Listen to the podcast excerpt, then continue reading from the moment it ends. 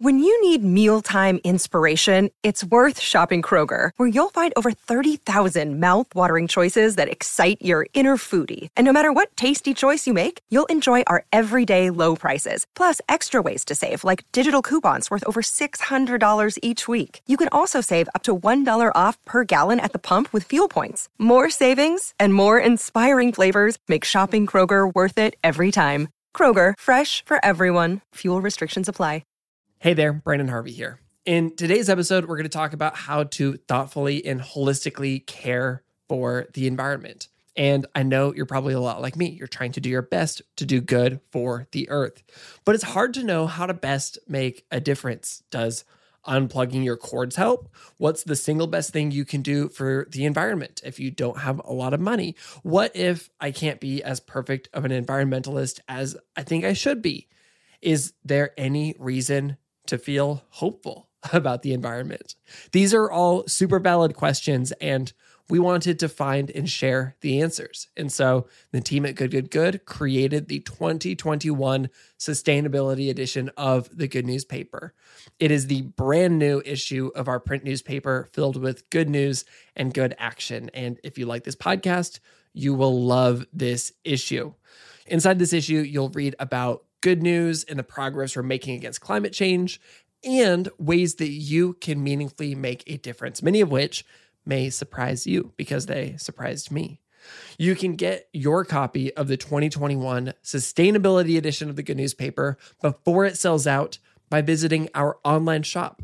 Or you can become a member and save money and never miss a single issue.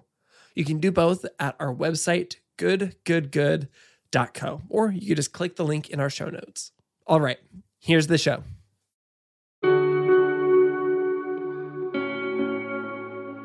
The impacts of climate change and other environmental hazards don't impact all people equally. Toxic waste, landfills, highways, and polluted air are all more likely to affect minority and low income communities but a new environmental movement is addressing the ways these hazards unequally impact communities of color.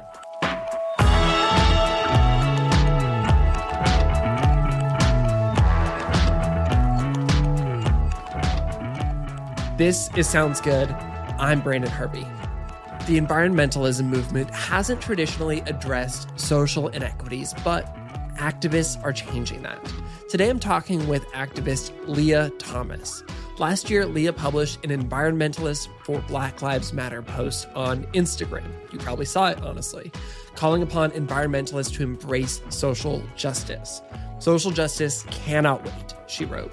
It's not an optional add on to environmentalism.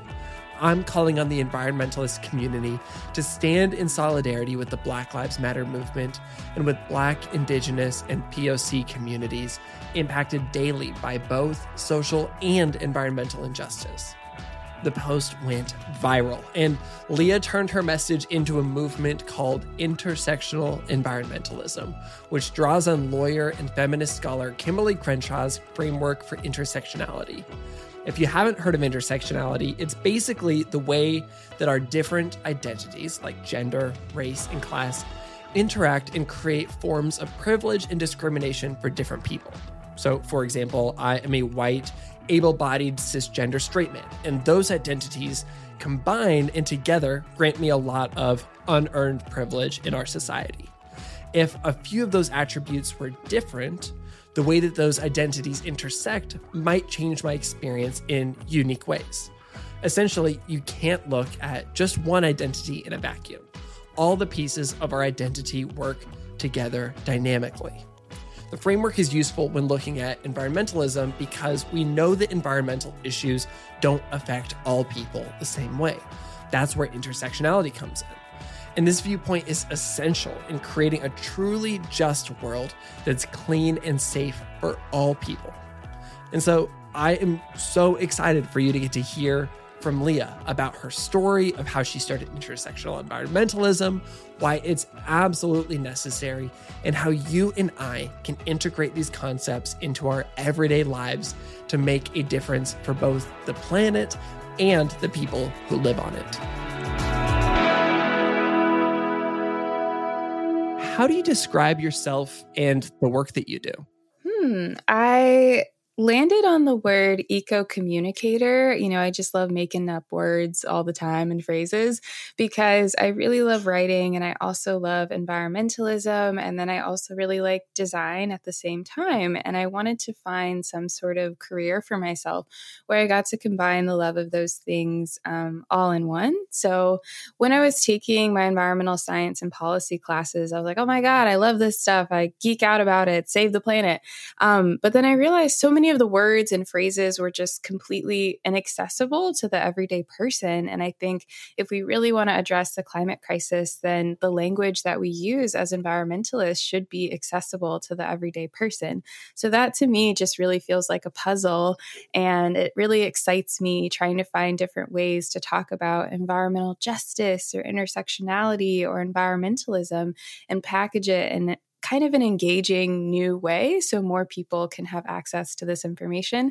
So that's why I landed on the phrase eco communicator. I'm just a communications person um, that loves to talk about the environment and sustainability. I love that. And you're so good at it. And I I think that's why I've learned so much from you because you are coming at it not from the place of expertise, though you have expertise. You're coming at it from almost a place of empathy, you know, knowing where people are at and then how to help move them to where I think we all want to be and definitely need to be. But it's, you know, it, it just takes better communication, better almost marketing and branding. But when we do that, we have the ability to affect way bigger change. Yeah, I think sometimes environmentalists, and I love my people, um, but can be a bit judgmental at times. And I understand, like, oh my God, if you're doing cool things for the planet, like, yes, pat yourself on the back. Like, that's amazing. But what happens sometimes is some environmentalists can be like, well, what? You didn't know, like, the top greenhouse gases that are, you know, impacting the climate? Like, you're not a true environmentalist or you don't meet some certain benchmark of knowledge and that just feels really inaccessible. And I always try to remember and think of myself before my sort of woke explosion in college, before I started learning about environmental justice. And I try to think about talking to my younger self and doing it in a way that didn't feel judgmental and feels empathetic and isn't like shaming people for what they don't know, because how could they know? Especially if some of this data isn't really taught in, um, you know, modern curriculums about environmental justice, and it should be. Um, so, yeah, just making sure to meet people where they're at and approach them with compassion um, because none of us are perfect and it's it's a journey I think one of the ways that you are kind of welcoming people into that journey is through your kind of advocacy around intersectional environmentalism. I know that that was true for me. Uh, this is a term that you popularized or, or coined I am somebody who I, I, live in Portland, Oregon. Like I compost, I ride my bike. Like it is an environmentalist mecca. And I feel like I'm paying a lot of attention and trying my very best. But when I first started learning about intersectional environmentalism from you on Instagram, it was really i guess just like expanding the way that i was seeing what i could do for mother nature and so tell me about intersectional environmentalism. Like, let's define intersectionality, let's define environmentalism and how those things come together. So, when I was in college, um, there's a lot happening at once. There was kind of like the Women's March, and then also the Black Lives Matter movement was starting, and then also the kids' climate strikes were happening. So, there were all these different issues. And then I started seeing a lot of interconnections between them. Um, and that's when one of my, like, you know, social justice friends was like, Have you heard of Kimberlé Crenshaw? Um, and I was like, Oh my God, who's that? And so she created intersectional theory which basically explores how we have each and every one of us, we're dynamic human beings and we have overlapping parts of our identities from gender to sexuality to race, religion, socioeconomic status, whatever it is that influences the way that we're able to, you know, experience the world around us. And her work uh, originated kind of talking about the experience of being a Black woman in feminist spaces where you carry those kind of dual identities at the same time and you shouldn't have to separate the two. Especially if you're looking at, say, in the context of feminism. Um, so, women in general, there's like a wage gap for women to every man's dollar. But then if you start looking at it by race, Black women make even less, Indigenous women make even less, Latinx women make even less. So it is important to talk about these intersections and kind of dual identities that people might have, um, because that way you don't promote erasure. Because if you kind of ignore those other statistics and say, like, well, we're all women, we got to stand together you might just be advocating for the advancement of like white straight women alone if you're not looking at those kind of nuances.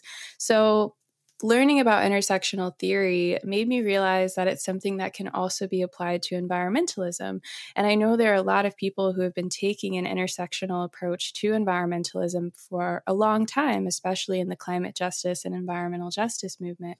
But to me, intersectional environmentalism, it realizes the ways that injustices that are happening to both people and the planet, especially marginalized groups of people, are interconnected. And not only that, it seeks to amplify the voices of the people who have often been unheard in these spaces, not given a platform, people of color, people in the LGBTQ plus community, because I think the future is a lot more beautiful when it's intersectional.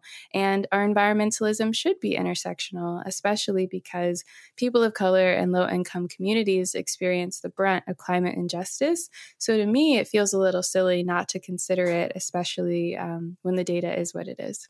Can you tell me about like the moment where that clicked for you, where where you saw what was happening in the environmentalist movement and in uh, the Black Lives Matter movement, and and how those things combined before your eyes? Yeah, so when I was in college, so I guess that was 2014, 2015 maybe.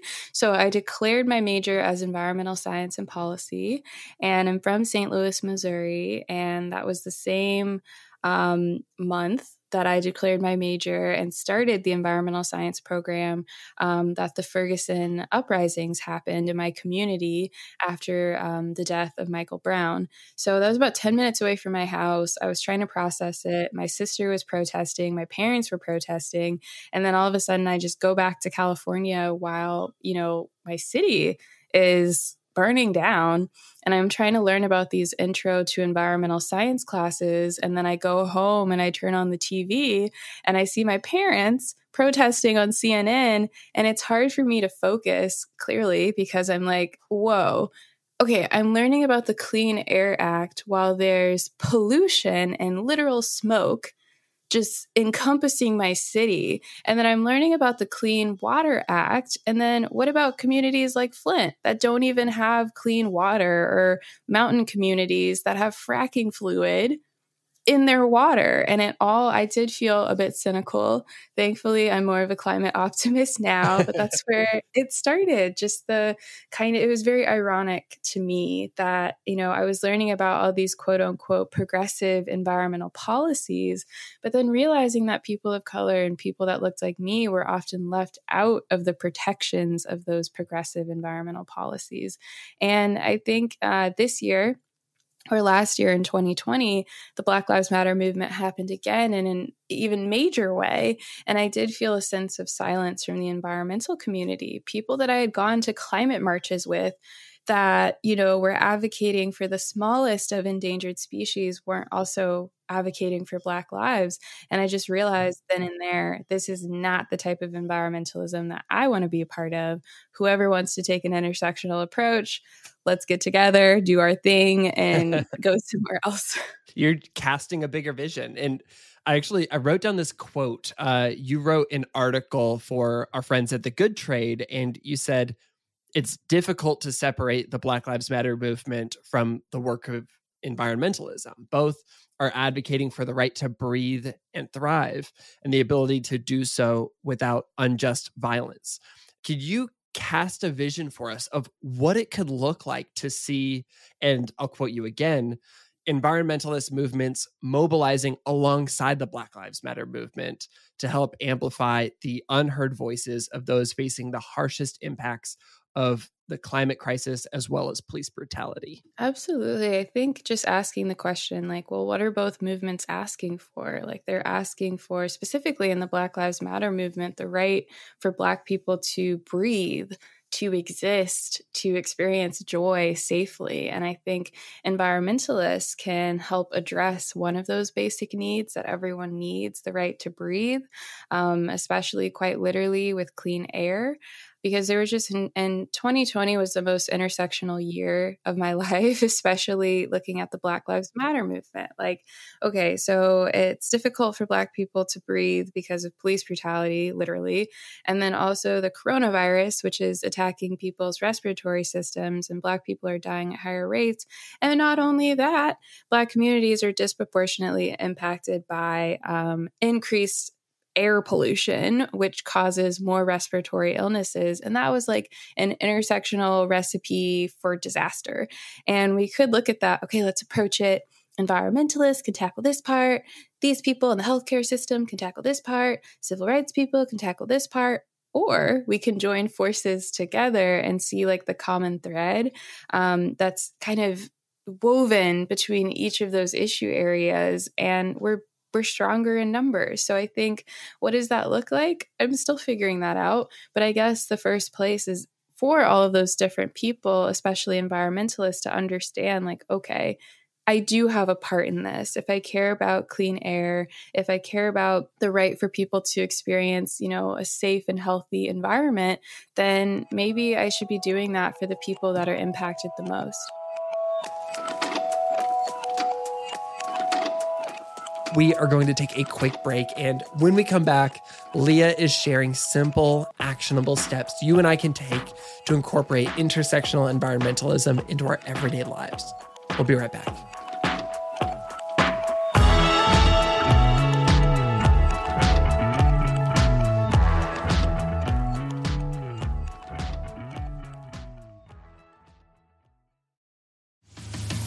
Sounds Good is sponsored by Happily. Date nights during the pandemic are so hard to do. Oh my goodness. Without safe and easy access to restaurants, movie theaters, or events, it can feel like romantic and fun dates are hard to make happen. But fortunately, Happily created the perfect solution. Happily is the maker of Datebox. Datebox is everything you need for a romantic and fun date night right in your home, right in a box. They even include a custom playlist and conversation starters for your date. With easy sign up, flexible plans, and fast shipping directly to you, what more could you ask for?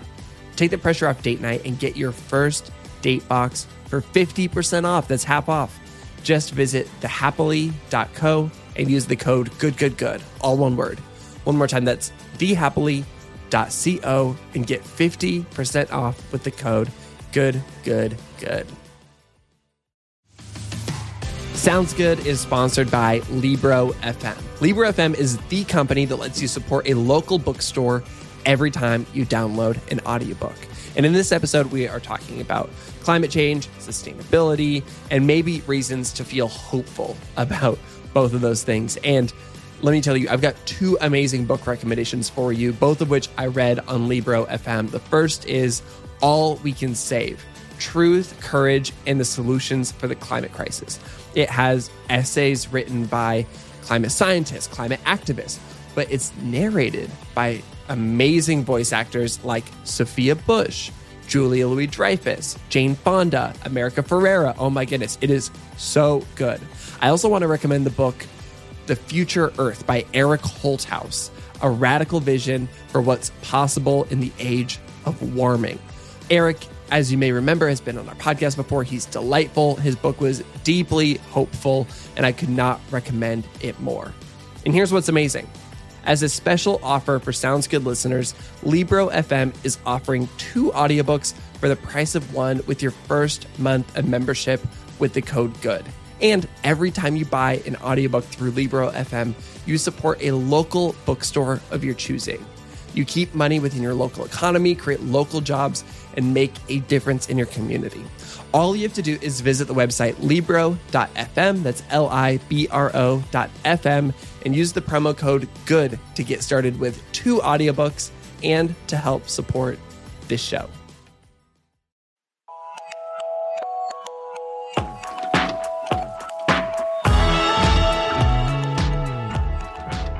I first came across your work uh, on Instagram when you shared this post that I'm I have not seen the statistics, but it seems like it went viral, reached millions and millions and millions of people, essentially talking about intersectional environmentalism. And what's it been like to go from your life before you went viral to now running an organization and helping spearhead this intersectional environmentalism movement? It's hard to explain, but honestly, it just feels right. And if anyone's looking for, like, okay, what's like the aha moment when you like figure out what you're supposed to do, it's just like this feeling like it, this is what, this is it. Like, this is what I want to do. And I, I didn't know exactly that this is what I wanted to do, but it just feels so right. Like getting to combine my love for graphic design and also uh, retelling environmental history through an intersectional lens and then also there being just being so blessed with so many people at this point over 200,000 people that are following along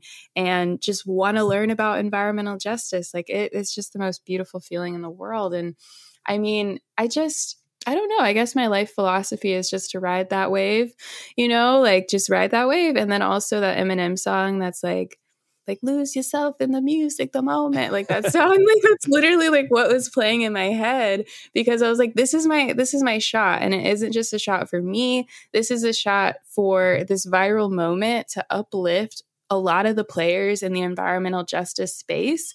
And that's a tremendous responsibility. But I didn't even want to look left or right. I just wanted to keep charging ahead, doing everything that I could to get this into the mainstream and kind of break that mold so environmental justice could finally have its like heyday. And i think it's working and it's not just me. There's so many other people sunrise movement future earth other organizations that are doing incredible work. But for the first time in my life there's you know a president a president who has an environmental justice plan and is is making an environmental task force in like the first 2 weeks of leadership. So it feels like people are listening it's working and I just got to keep my eyes on the prize and you know it's really cool. I just feel very blessed to get to do, to do this work that I love so much. It's such beautiful work and I love when I get to see somebody who is using their strengths in this way that only they can. You know, you're using your education in the world of environmentalism, your family's passion for protest and justice, uh, your ability to communicate brilliantly and to be an artist and a creator, like all of these things combined in a way that is so unique to you. And then you're finding other people who have similar skill sets, similar passions, and leaning on their strengths. Like it's so evident and it's energizing. I love to imagine how each of us have the ability to do something that's catered to us, but advances a common goal for the common good. Yeah, there's uh, one of my internet friends, Pattie Gonia, the outdoor oh drag queen. yes, ab- one of my absolute favorite people in the world. I love Pattie. And there's this one time they commented on a post of mine, and they were like, you know, find what you're good at and chase it like hell. Like find what you're good at that other people aren't like might not be, like your special talent and chase it like hell.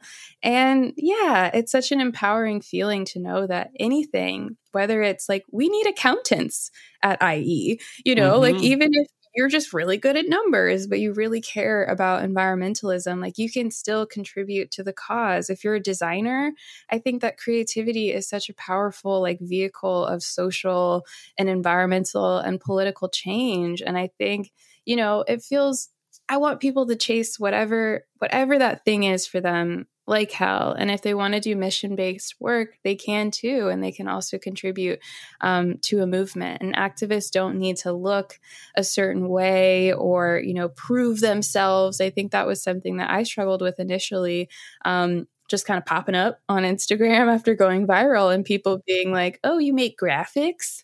Uh, well, I was outside for the last 45 days in the cold and you were in your house making graphics and it was like not like that not literally, but people would always try to like one up one up in some way and I think that happens in the activist space. But then again, you know, every single piece is a piece of the puzzle. Like I see you, those uh, organizers that are out there every day hustling, like taking it to the streets. Um, but there's also people who might have disabilities or they might have, you know, social anxiety. And that's not necessarily, I have social anxiety. Um, and that's not necessarily what they might be able to do. So maybe like creating graphics or sharing things on social media, like that's accessible. And there's no reason to, you know, compete because everybody plays a role when it comes to activism and social change. I would imagine that kind of along those lines, listeners and me are thinking, okay, well, what can I go out and start doing this week to be an intersectional environmentalist? What action steps can I take? And there are like you, you kind of just spoke to like the holistic things of, you know, finding your passions, finding your the things that you are uniquely good at and playing a role in the movement, but also just how can we just make this a part of our everyday activism? Like, what are the actions that we can take, whether it's calling representatives or volunteering or educating ourselves? Like, what what does that kind of action look like for all of us? I would say to start is just really like learning and unlearning because I feel like with education comes empowerment because then you feel like oh okay like i got this information now i can take i can take action so i would say a first step is you know following along with different diverse voices and people in the climate movement, hearing from their perspective, um, whether that's on social media or you know doing a deep dive and watching a bunch of YouTube videos or reading books, um, making sure that your environmental education is intersectional in nature and you're hearing different perspectives. Um, so I think that's a really great place to start. Also, another thing for people who just want to make like little sustainable changes in their lives and kind of reduce their waste or overall like environmental impact, a good place to start is look at what you're already doing that you might not know that you're doing, whether it's, you know, cultural values of reusing, you know, plastic shopping bags or reusing your Tupperware, mason jars, whatever that is, or thrift shopping. Um, because I think starting from a place of empowerment versus shame can make people take action a little bit more. Personally, I'm more like empowerment focused and motivated and not necessarily shame motivated, but I think some people are shame motivated. So if that's what you got to do, do you, but you know, it makes me a little sad. Um, and then from there, I would say it's kind of hard to get out and organize right now because of the pandemic, but there's a lot that you can do online. Um, whether that's, you know, sharing different things that people can sign to take action, calling different representatives, even like commenting, like if a bunch of people comment or tweet at a politician, like doing it in a way that's respectful, like that raises a bunch of issues. Um, looking at diverse climate leaders and seeing what campaigns they're participating in so you can amplify the work that they're doing and not necessarily recreate the wheel. And those are just a couple things to get started that probably won't feel too overwhelming. But yeah, I think a good place to start is just unlearning and relearning. And that for me is really exciting, like going through history and seeing like who's been left out. Or wow, there are all these cool pioneers in this space that I didn't know about. Um, I think that's a good place to start my final question for our conversation today i was thinking about you did an instagram live recently with the white house and you ended your conversation with the white house which was just so good by the way and you said the future is intersectional and i, I started seeing that popping up on a lot of your posts and uh, it's a hashtag in your bio and i know that you are very future oriented and so I, I want to close by asking what makes you hopeful about the future of the intersectional environmentalism movement and also what makes you feel hopeful about the impact that it's going to have yeah, I think staying future focused like keeps me pretty optimistic. Like obviously being grounded in the present, but also just the possibilities of the future are just so beautiful to me. And I think, oh, I don't know, that's just like a little phrase that um we we say at IE just to remind everyone like the future is intersectional because there is a lot of pushback from people even in the environmental community that are like why do we have to talk about race? What is climate justice? I just want to talk about recycling. Um, so it's kind of like a phrase that we have in our community like you know what? Regardless the future is going to be intersectional.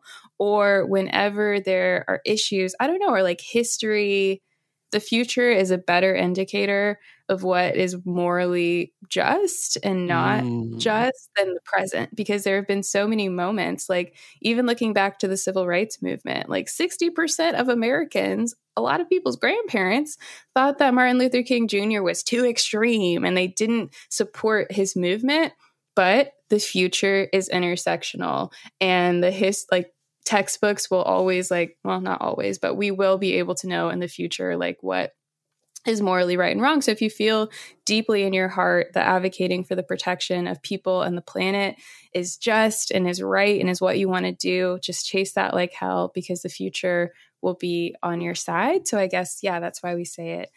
I think you know i don't have like a manifesto or anything, but if I had like a goal, uh, it's kind of ambitious, but to really just I know dismantle is a strong word, but to dismantle the current educational system, um, particularly focusing on environmental education to make sure in the future when people learn about, you know, the national parks, they also learn about, you know, the displacement of indigenous people. When people learn about regenerative agriculture, they also learn about the indigenous communities and cultures around the world that have pioneered incredibly sustainable agricultural techniques. So I'm not saying that we need to remove a lot of but it would be great if we could have an intersectional approach to it, especially in the United States, because people of color are going to be the majority. And I don't know, 20 years or however long it's going to be 20 to 50 years. I don't know the exact statistic.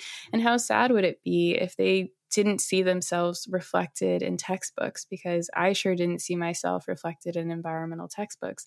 Um, so I think people will be a lot more compassionate, a lot more empathetic, a lot more understanding if we do have a more intersectional approach to education as a whole and specifically environmental education. So in the future, I hope that, you know, textbooks are rewritten, college courses and programs um, have additions of classes. That's something that's happening, which is really cool. Like at my previous university, um, Chapman University, a bunch of students inspired by uh, intersectional environmentalists decided to protest and petition and demand that an environmental justice class be added.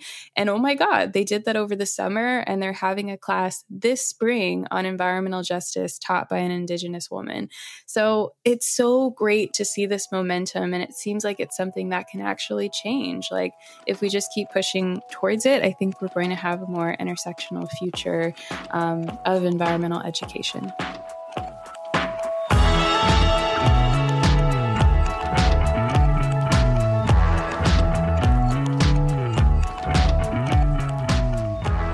That's Leah Thomas, the founder of Intersectional Environmentalist.